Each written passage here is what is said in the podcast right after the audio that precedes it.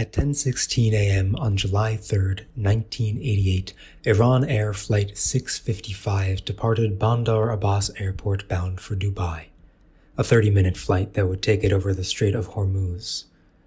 On board were 274 passengers and a 16-member flight crew, making for a total of 290 civilians.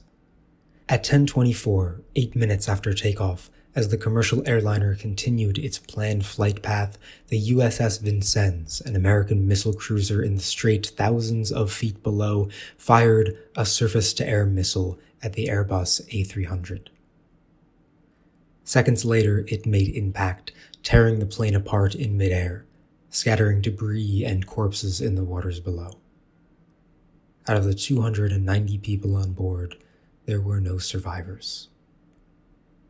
Today, I want to talk about the events of July 3rd, 1988, the things that led up to it, and the response of the American government. Thanks for tuning in this week. You're listening to Hidden History. I'm Ellis Tucci, and this is episode 116 Flight 655. Hidden History is always available on Spotify, Apple Podcasts, and www.hiddenhistory.show. If you like this episode, then consider subscribing or sharing with a friend. One quick item of housekeeping. This is the last episode of season four, but fret not. I'll be taking the rest of August off to unwind for a little bit, and I'll be back with the first episodes of season five on the second and fourth Saturdays in September. So with that, let's get into the show. So the first question you may be asking is, why was a US missile cruiser in the Strait of Hormuz? The broader answer to that question is that the United States is a vast evil empire that projects brutal force around the globe to protect its economic interests. If you're a regular listener to this show, then I imagine that probably isn't news to you. But if we want to get more specific, there were more American warships and military machinery in the Gulf state waters than usual. The United States does maintain a constant naval force in the area, but it had recently been expanded as a result of the Iran-Iraq war. And to get a full sense of this story, that's where we need to start. Well, I suppose a tiny bit earlier than that. In 1979, the Iranian Revolution overthrew the American backed Pahlavi dynasty, which had been given autocratic power in a CIA coup in 1953, which had happened because the democratically elected Prime Minister, Mohammad Mossadegh, had nationalized Iranian oil infrastructure. The 1979 revolution established the Islamic Republic of Iran and elevated Ruhollah Khomeini, also known as Ayatollah Khomeini, to the position of supreme leader. Saddam Hussein, the dictator of Iraq, who at this point received material support and diplomatic cover from the United States and would continue to do so until the First Gulf War in 1991, was vehemently opposed to the Iranian Islamic Revolution and was afraid that it would spread to Iraq by way of its oppressed Shia majority. And so on September 22, 1980, Iraq launched an invasion of Iran, hoping to make quick work of the war while the country was still reorganizing its post-revolutionary government. The plan failed, and within months, Iraqi forces found themselves in a stalemate. By the end of 1982, it was clear to Saddam that even with the financial support of the other Gulf states, his easy victory had been an illusion, and he proposed peace with Iran. Iran, however, felt that they should not simply make peace with a country that had attacked them without provocation in order to topple their government, especially not so since the Iraqis seemed to be on the defensive. Ayatollah Khomeini, in response, said that there would be no peace and the war would end, as a matter of fact, only after Saddam's government had fallen and Iran had received reparations from the war. Under these circumstances, the Iran-Iraq war would drag on for another six years, with little progress being made on either side. In the meantime, as I mentioned, Iraq had the support of the United States, which sent a number of warships into Gulf state waters in order to exert continual pressure on Iran. Iran is, pretty understandably, not happy about that, and so the forces of the Iranian Navy and Air Force begin kind of lightly sparring with those of the United States. Each side making generally small back and forth attacks. A sunk Iranian merchant ship here, an American ship hitting an Iranian mine there, coupled with Iranian harassment of American ships with small gunboats, generally contributed to an atmosphere of extremely high tension within the Persian Gulf. One of these ships that had recently been sent to shore up American strength in the Gulf was the Ticonderoga class guided missile cruiser USS Vincennes. The Vincennes had recently been outfitted with the ultra high tech, ultra expensive Aegis combat system, which uses advanced radar and missile systems to detect and destroy targets. This brand new warship, bristling with high tech weaponry, was captained by William Rogers III, a man who was described as aggressive and eager for combat. These two things gave the ship its nickname, Robo Cruiser. Commanding one of the five ships in the U.S. Navy that had been outfitted with an Aegis was a great distinction, and Captain Rogers was determined to find out what it could do. As one might expect from the variables we're dealing with, almost as soon as the Vincennes arrived in Gulf waters, it started behaving increasingly aggressively. On the morning of July 3rd, the USS Vincennes was passing through the Strait of Hormuz after completing its mission to search and escort foreign tankers, an operation known as Earnest Will. Upon hearing about reported Iranian harassment of a merchant vessel, he dispatched one of the ship's helicopters to investigate. The helicopter found the small gunboat in question. The captains of the other destroyers in the area had previously described such forces as, quote, non-threatening. The small boat fled back to Iranian waters, the helicopter gave chase, and the Vincennes began to follow. Soon, the commander of the American flotilla learned of the Vincennes' new location and ordered it to return.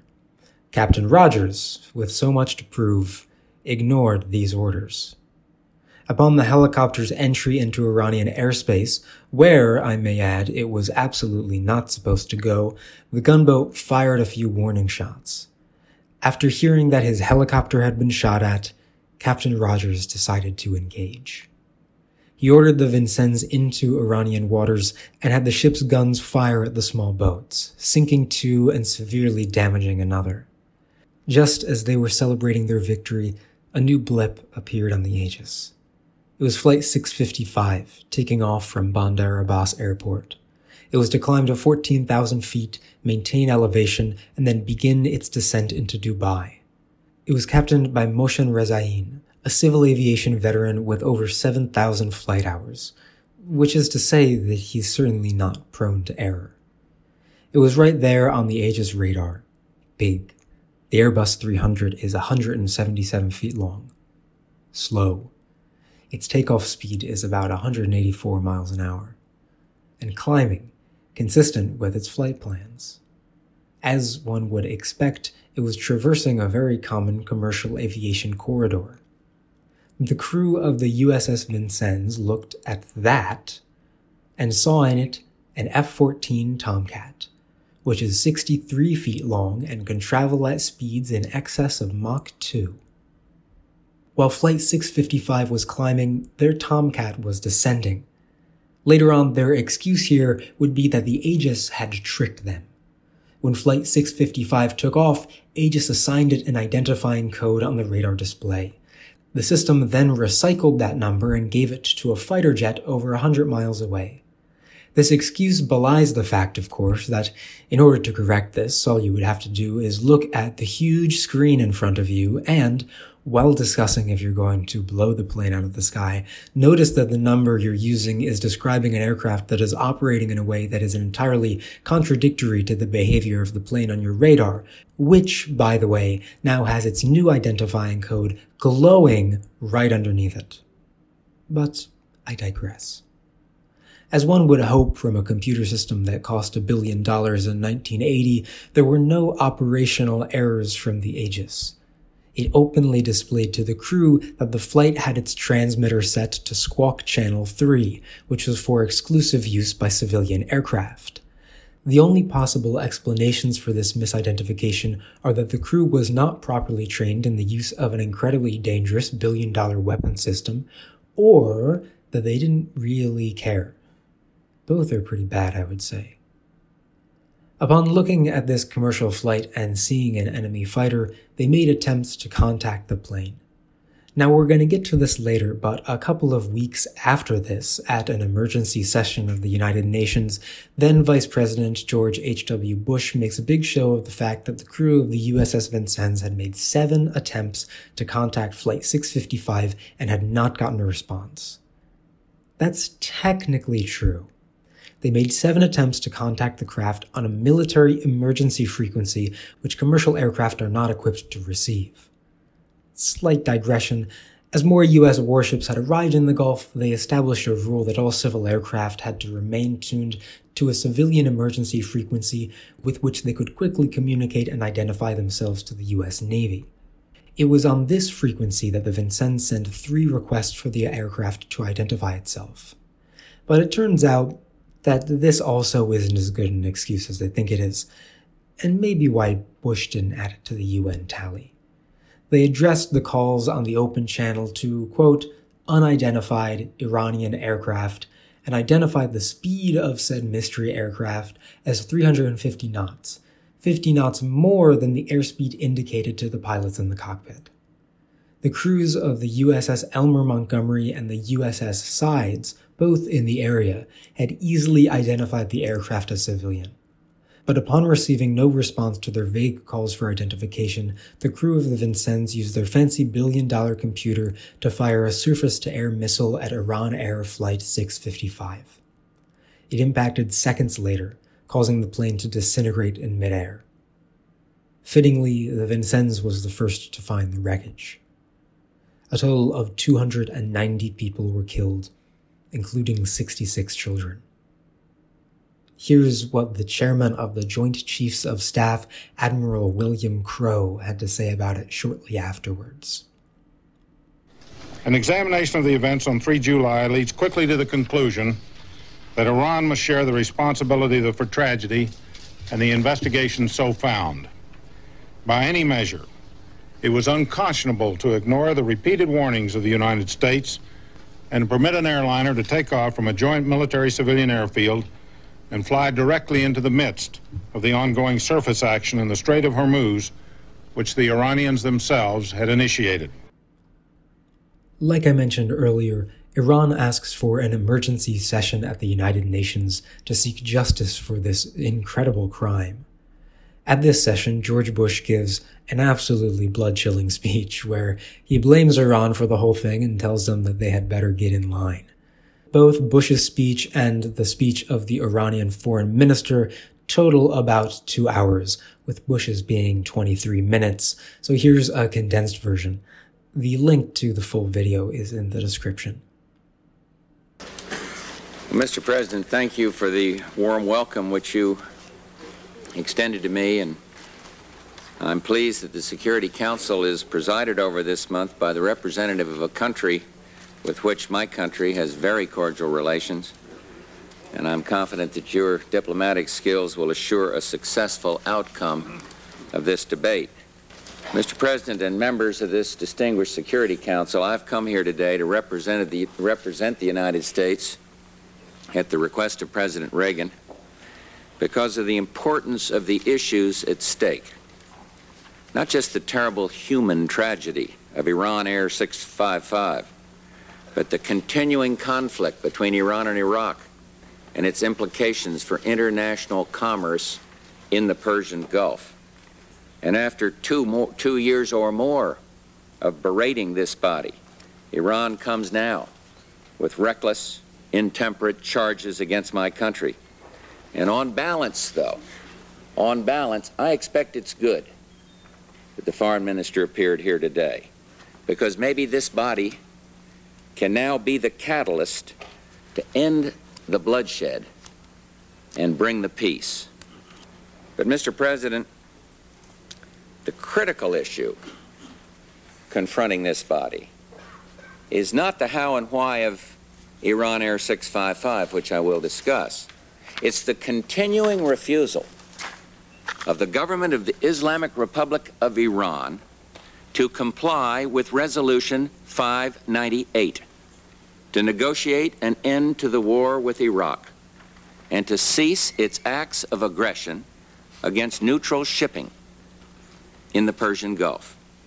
The victims of Iran 655 are only the most recent casualties of a brutal and a senseless war that has brought immense pain and suffering to the people of both sides. As for the immediate, member, uh, immediate matter at hand, the unfortunate destruction of 655, first an aside, I'd forgotten this, having been gone from the UN for a long time. I can't help but notice how often Iran quoted U.S. newspapers, perhaps coming from a country not blessed with a vigorous, competitive, free press and free political system.